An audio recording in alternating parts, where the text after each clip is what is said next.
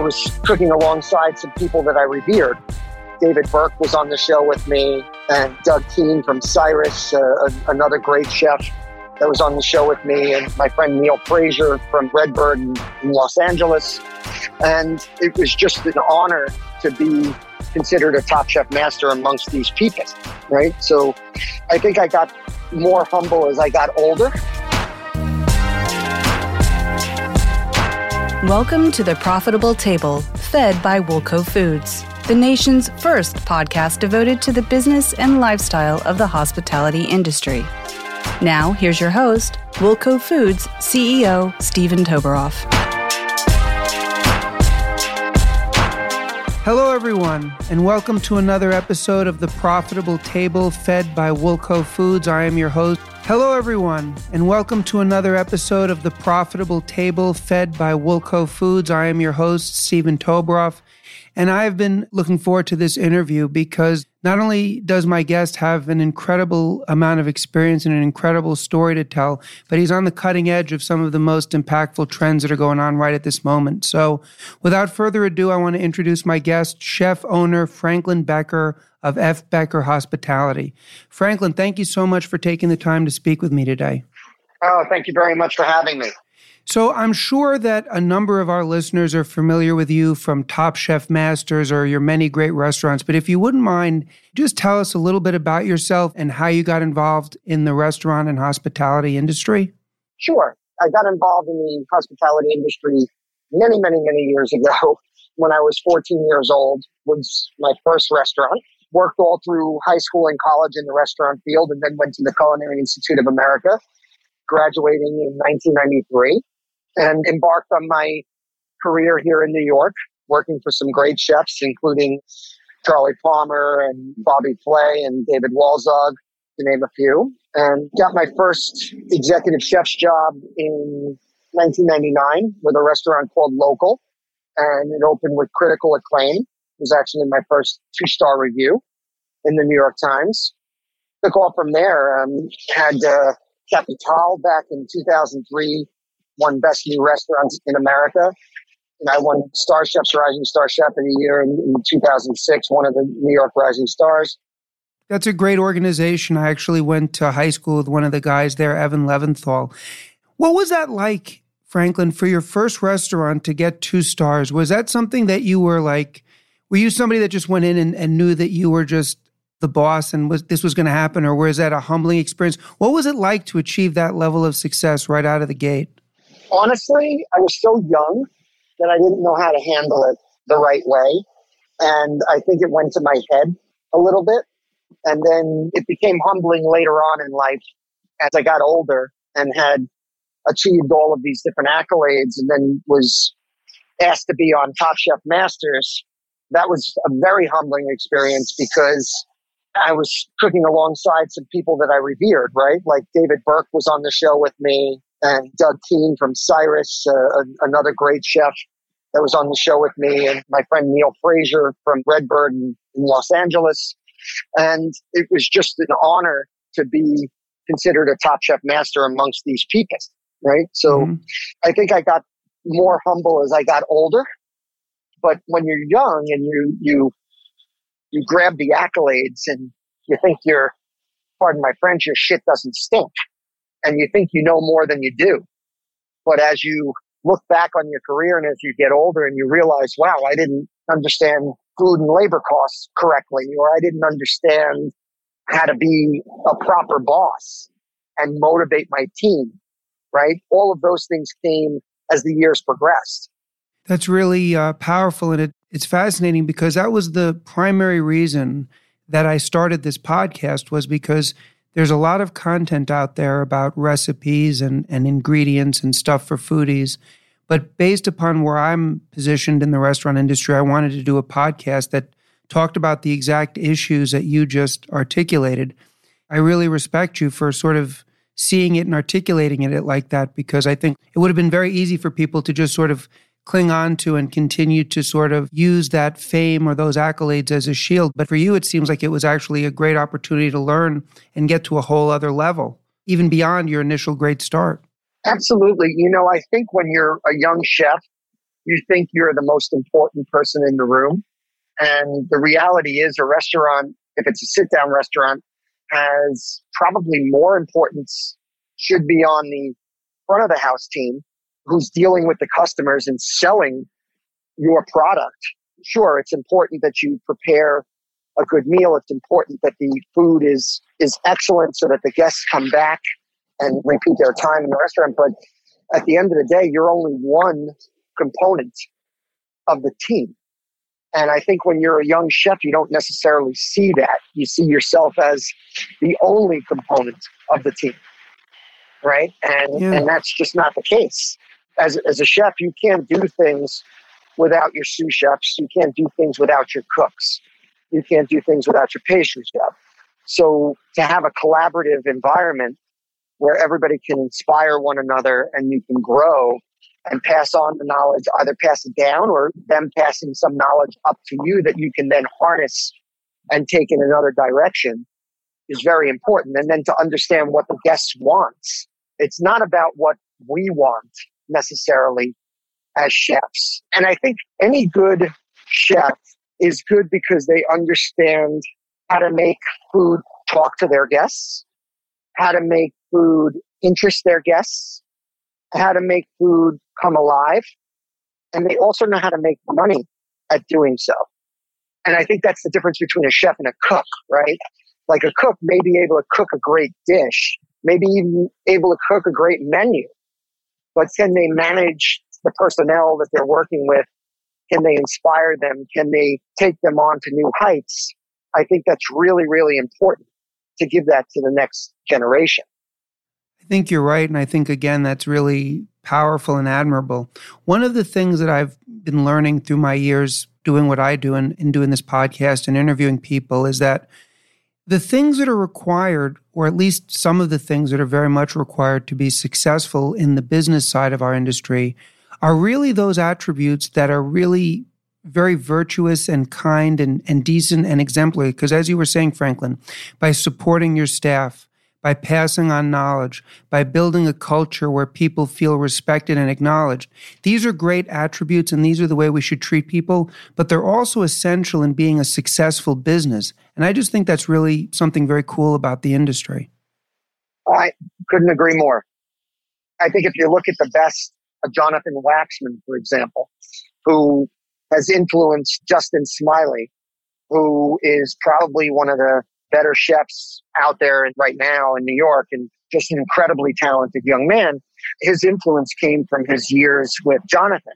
And look at how many other people Jonathan has inspired, or take a look at how many people Alfred Portale has inspired, or JG, or, or Danielle, or Eric Ripert. The amount of inspiration, and then watch those chefs become the next generation of chefs that are influencing the trends and how things are done in our industry. That's really, really important. It's what keeps this system moving. Absolutely. And what's so cool about it, which you had mentioned before, was that it's not simply that the names that you mentioned are great chefs and, and yourself included, of course, meaning you can execute and prepare great food, but by being a great chef, it means building a culture within your organization and then ultimately outside of your organization that reflects all of these various values. And I think it really, as I'm listening to you, it underscores one of the reasons why people love restaurants so much and why I believe we're heading into a really great time for them. So, as you evolved from local, and I, I know you went through other restaurants. Was the lessons that you learned in terms of the importance of working with a team and not putting yourself first, was that something you came to in that experience, or was that from working with other people? Or how far along into the evolution did you sort of reshuffle the values and have that perspective? Ironically, those values were taught to me by my son. My eldest son has autism. And when he was diagnosed with autism, it was a devastating moment because as a father, obviously you want your child to be healthy and you want him to be successful in whatever he's going to do. And you start to look and, and you see, hey, this kid, he's not handicapped. He's just different. And you start to look at different people within your kitchen and you say, hey, this one may not be able to work the saute station, but they might be a great garde manger or they might be a great grill person, you learn to look at different people as just that, different people with different needs. And he taught me how to be a better person because as a young chef, I think I was, I was an asshole. It was my way or the highway. You know, as you get older and you start to learn from different life experiences, just like obviously having a special needs child, it teaches you to be more forgiving. It teaches you to be more nurturing and to be more, more of a teacher to people and to say, Hey, you know, I'm not going to write you off just because you can't chop an onion. I'm going to teach you the right way to chop an onion. And if you can't chop an onion, but you can do something else good, it doesn't mean that you're not going to be in my kitchen. So it just teaches you patience.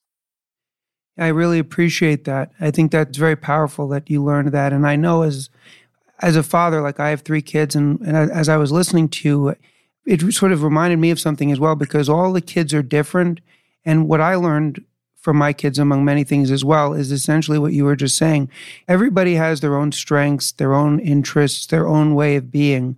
And it's much better to just respect that and work with that and support the good stuff rather than trying to force people into something. Well, you, you can't put a square peg into a round hole. You know, no matter how many times you try, it's just not going to work. So why not try to put a square peg into a square hole and then figure out if there's a round peg that can go into the round hole and then you complete your team. Yeah, I think that's great. And I also think from the perspective of business, there's so many attributes that a person can have that makes them a great team member.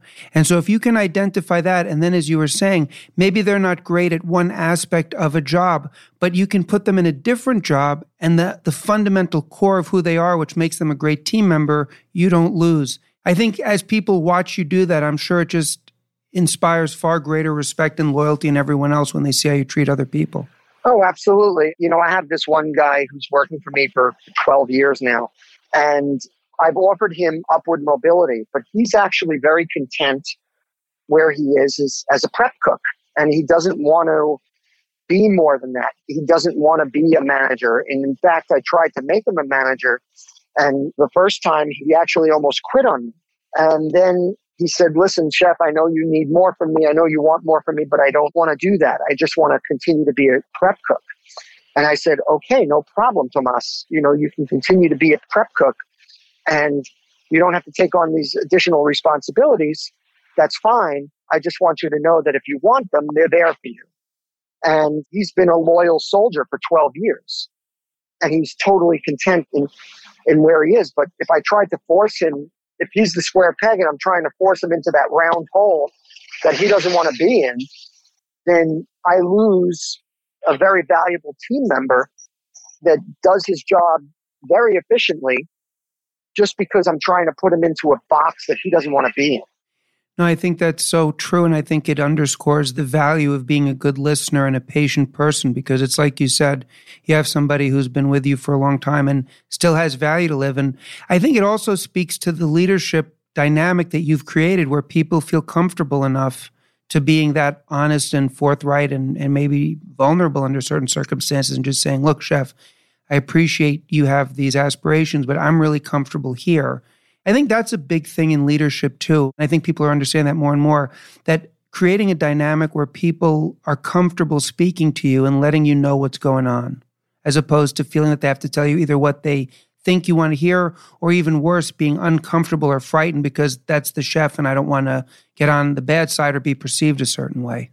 Right. And it even goes with upward mobility, right? So, like, I have an incredible team of individuals that work with me, and they work with me in different capacities. Uh, you know, I have one guy that's been with me for the past three years that formerly was 15 years with Mario Batali at Otto as the executive chef, and he's running one of my hotel projects.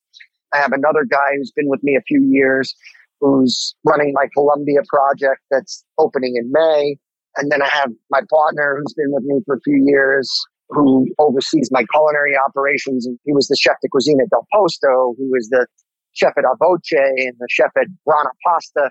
These are the team members that I have. And, and then lastly, Chris Scott, who I am backing in business. He was my sous chef 16 years ago. And now I'm backing him in business with a project called Butterfunk Biscuit Co.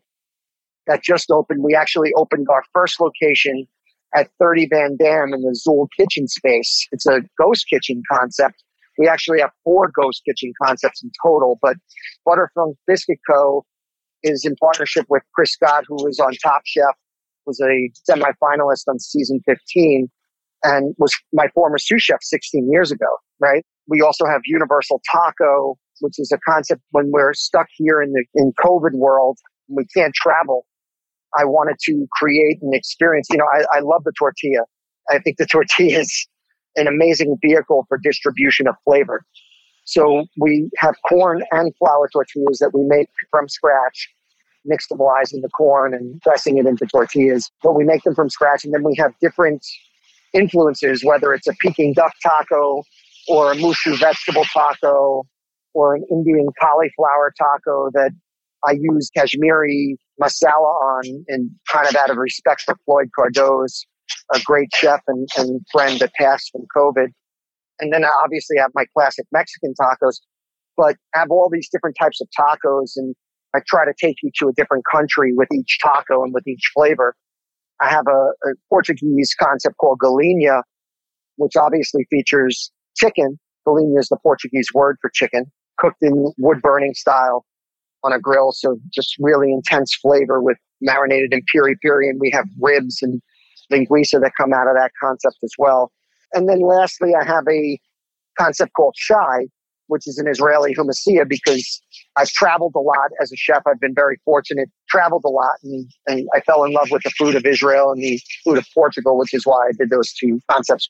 I'd read that you had opened these ghost kitchens, and I'm really glad that you gave us the background of all of the different options.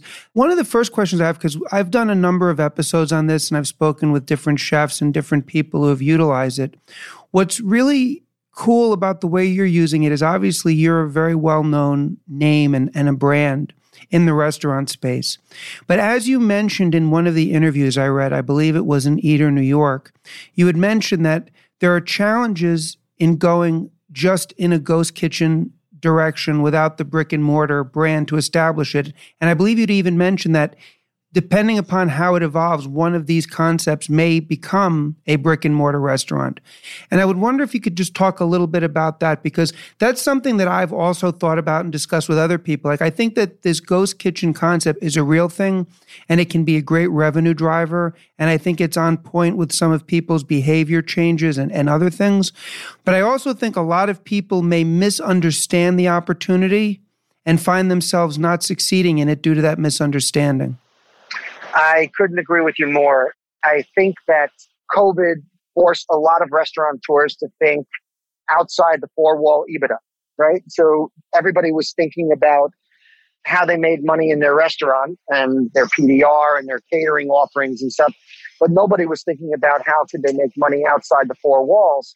And COVID kind of forced a lot of restaurants to pivot into delivery.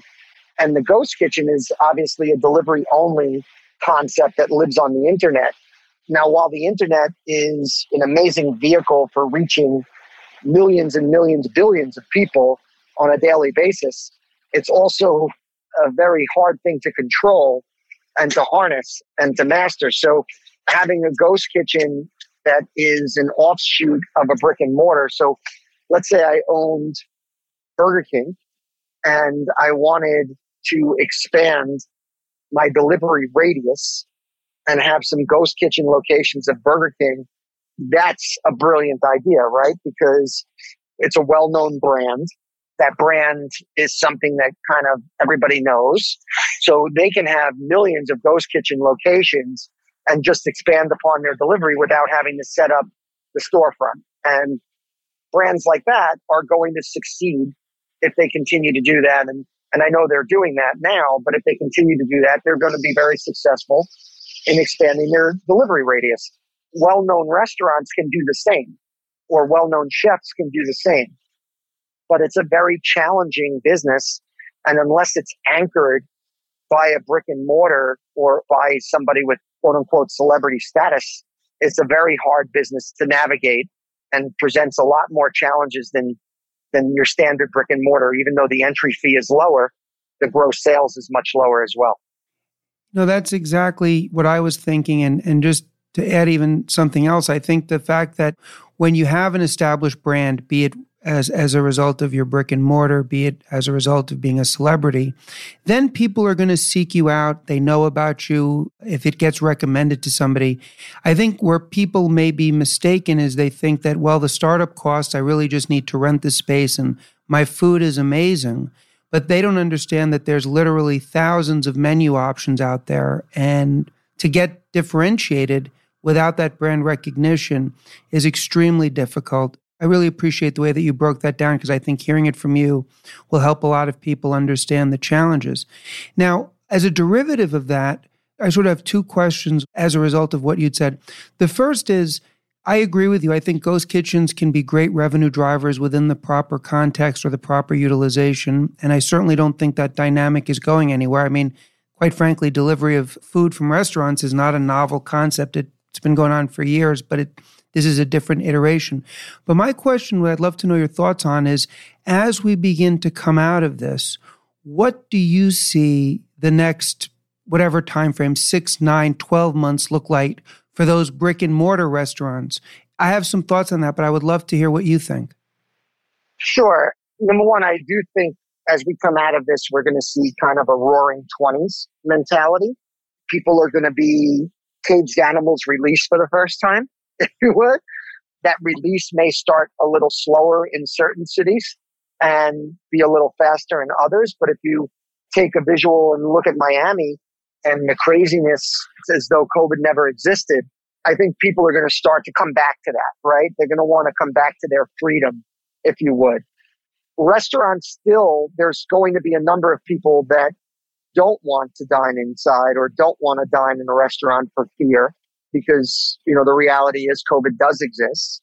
So I think those restaurants have to continue with delivery.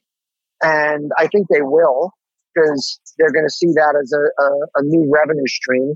I think the addition of the outdoor seating is going to be very important in allowing people to gain back some of their losses, if you would, especially as the weather starts to get nicer.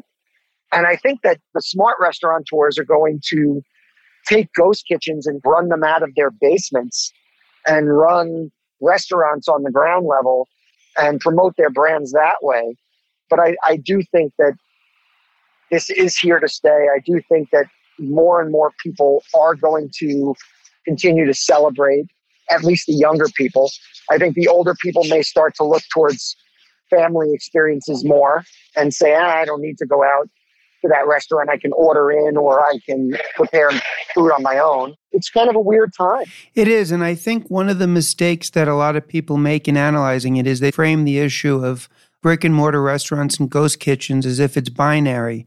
But as I see it, the two can complement each other very well. I mean, something you alluded to, which I think is so important, in my opinion, I'm curious to know what you think. I think the best way for ghost kitchens to work for restaurants as revenue drivers is if you have a great brick and mortar restaurant and it's profitable, but your kitchen and your team is set up in a manner where you can identify certain types of cuisines or offerings that are not available within your neighborhood or if there's not enough of them, you can create virtual menus to accommodate that potential demand. And now you have another revenue stream on top of your brick and mortar. 100%. And I think that that's something that all restaurants should really be thinking about, particularly those that are getting started in the beginning, because it's much easier to lay that foundation. Absolutely. But if you, even if you take a popular restaurant like Tao, or you take a, a catch, which I helped to create many years ago, you take any one of those popular restaurants that have a following, they can continue to offer some of their best items some of their favorites, their hits virtually. And it's just going to be an increase of revenue coming in the doors. There's no skin off their back to do that. And I think that's what they have to do if they're going to recoup some of their losses. I completely agree. And again, I think it, it comes down to people not viewing it in a binary way, but really trying to think as creatively as they can as to how they can maximize the amount of revenue that they can generate from their restaurant. Now, uh, you know what? I also think that a big restaurant like Catch or Tao that does double digit million dollar businesses, they never had to look at labor that hard before because volume cures all ills. And when you're doing it, you, you just say, ah, I'll throw another body there because we have an extra couple of covers. They're now probably looking at labor numbers much more closely. There's probably much more pressure on the executive chef and the GM coming from the CFO to look at labor numbers and to say, hey, we can push out 200, 300 extra meals with the same staff. That's what we need to do now, right? And we're not going to add any more staff. We're actually going to cut staff. And I think people are going to become restaurateurs again, right? They're going to really dig deep and start to look at the numbers and they're going to beat up their vendors. They're going to, you know, and the vendors have to be smart as well in saying, hey, you can beat us up, but we want payment quicker because nobody can carry anybody at this point, right? We all have to kind of be in with one another and say, hey, this is a, a team effort. We're going to try and lower our costs. We're going to try and maximize our potential. And that's what's going to happen. Well, now you're speaking my language because as a broadline distributor, and we've been selling restaurants and hotels and caterers in New York and New Jersey for many years since 1987. You're absolutely right. I mean, I think that the smart vendors are going to do exactly what you said. I think those that are financially sound and that have their businesses in a prudent manner and are not highly levered and have optionality, what they're going to do is they're going to do the exact thing you said, which is go to those customers that are really just laser beam focused on price and say, look, if you really want the most value added opportunity with us, then this is what we would need from you. We'd like to maximize the drop size if that's possible with constraints on space, right. payment terms. All of those things are great, but I think it's going to be a great time for the industry because now everybody will be thinking along those lines. Because what's happened on our side of the equation, Franklin, is it's interesting.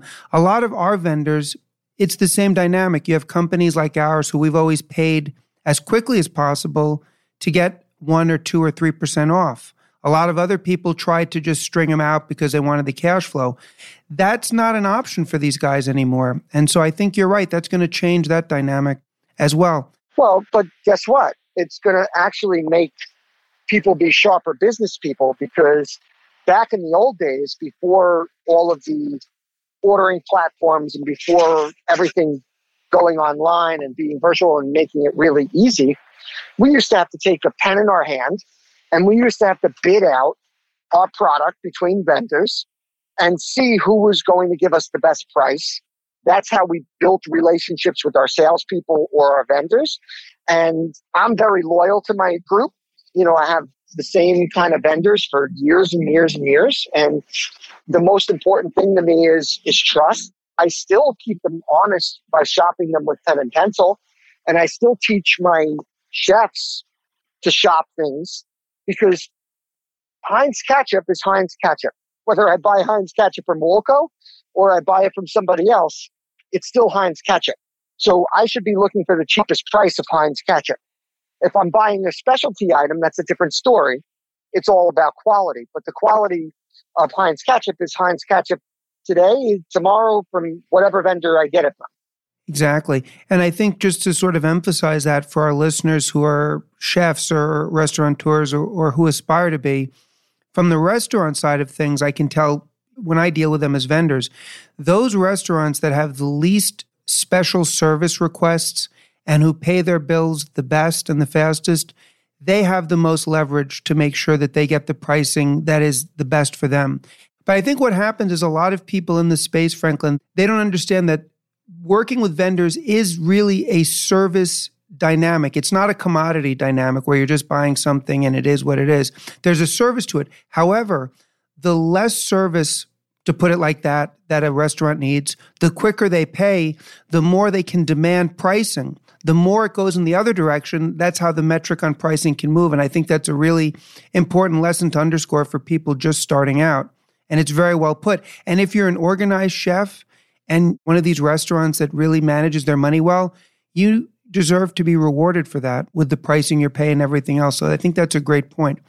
You're actually in the position to fulfill the dream that everybody has when they get into a ghost kitchen, which is using it as an opportunity to see what works and what doesn't, and then transition to a brick and mortar if they so choose. And I know that's something you'd alluded to in an interview. I think it was with Eater. And just, I'm just curious, real quickly, is that something you would still like to do? And if it is, what metrics are you looking at to make the determination as to whether or not it's appropriate to go into a brick and mortar space once you've determined having it as a ghost kitchen for a while? Sure. So I'm actually looking at buying mixed use buildings in New York and taking the concepts that I have and, and putting the ones that I think are going to work in a given neighborhood, putting that in, on the ground level and then running the other brands as ghost brands delivering out from the basement.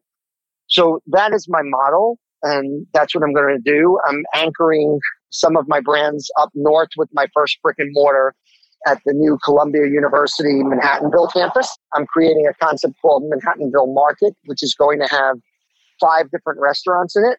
One is called Benny Casanova's, which is a pizza concept. I'm going to have Butterfunk Biscuit, so a, a second Butterfunk Biscuit. I'm going to have Shai, so a second Israeli concept. And then I have two other new concepts. One's called Oliva, which is a Spanish tapas restaurant, sit down. And the other is called The Botanist, which is a salad concept from the food hall. So I'm doing that, and that opens in May. And then I'm going to look to the east and look to the west, and I'm going to travel down the lines and see how to maximize my delivery radius and bring the brands to life in a brick and mortar fashion. And I think your timing could not be better because if there was ever a time when buyers have probably more leverage than they've had in since maybe 2008 with respect to real estate, now is that time. Yes, yes. And I'm very fortunate because I have a great partner and has the same outlook. And I think everything's going to uh, going to fall our way, hopefully. Oh, that's awesome. I have no doubt it will. So I just have one last question, Franklin, and I've really enjoyed this because so many of the things that we happen to discuss are, are things that I've thought about and I'm in such agreement with you, but at the same time, I've learned a lot. And in that vein, if someone were to start a restaurant or a hospitality concept today in this environment, right at this moment in time, what would you suggest be one of the most one or two important things that they would want to get right or that they would want to focus on right from the beginning as they opened up their concept? I think they have to look at the frontage of their store and make sure that they have maximum potential on the street in case, God forbid, this continues or, or comes back. I think they need to know how to have outdoor seating. I think that's really important. I think they have to have enough kitchen space to create other brands that can function from within their space even potentially consolidating a couple of different restaurants into one space like we did at 30 Bam Bam. And they need to look at their labor and food cost numbers and don't serve something that's, you know, everybody's going to be price sensitive.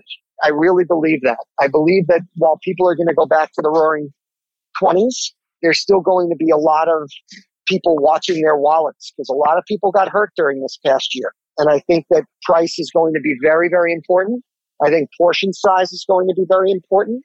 People are going to want a fun environment. They're going to want an environment where the music is, is perhaps a little higher and things are a little bit more boisterous because if they want quiet, they can just stay at home. So I think they're looking at entertainment. I think that's going to be really important to the energy of a restaurant. Those are great insights, and I, I think you're 100% right on all of that. And I, I hadn't even focused on the, the fact of that sort of a, a perhaps a louder, more boisterous environment. I think you're absolutely right.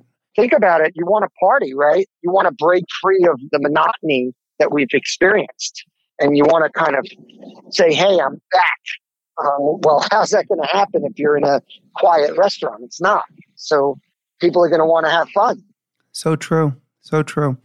Franklin, this was really a pleasure. I really enjoyed speaking with you, and I, I, really enjoyed listening to you and getting these insights. So I want to thank you for taking the time. And for people that want to follow Franklin Becker, please check him out on Instagram at Chef Becker NYC. And in the show notes, you're going to see all of these different fantastic restaurants and concepts that Franklin has, and you can check them out. And if you come to New York City, if you don't live in New York, you absolutely have to try some of these out because it's really something special. And, and Franklin is one of the most impactful chefs that this city has produced in many, many years. So, again, Franklin, thank you so much. And uh, it was a real pleasure. Thank you very much. Likewise. Have a good day. You too. Well, that was a terrific interview with Franklin Becker. And I think it's particularly important for those of you who are in the restaurant business or who aspire to be because the lessons and insights that Franklin shared are so important. And so, if you can incorporate them into your existing business, they're going to be tremendously helpful. And if you're just getting started and you can incorporate them at the very beginning of your journey, it's going to give you a tremendous advantage. And so I really appreciate Franklin for taking the conversation in that direction and I uh, really enjoyed getting to know him. I want to thank everybody who's been listening and engaging with us. It's really terrific. If you enjoy the podcast, please give us a review. Helps us move up in the rankings. More importantly than that, though, if you know someone else who would enjoy this content, please recommend the podcast to them. That's what's most important to me to get this content out there and build our community and what we've done so far is really special, and I really appreciate it. I especially appreciate everyone's emails and DMs, so please keep them coming. You can email me at steven at woolcofoods.com, or you can DM me on Instagram at woolcofoods. And most importantly, everybody, have an awesome, awesome day. Thank you for listening to The Profitable Table, fed by Woolco Foods. Please be sure to rate and review the show on Apple Podcasts or your favorite podcast app. And to learn more about Woolco Foods or Steven Toberoff, please visit us at woolcofoods.net.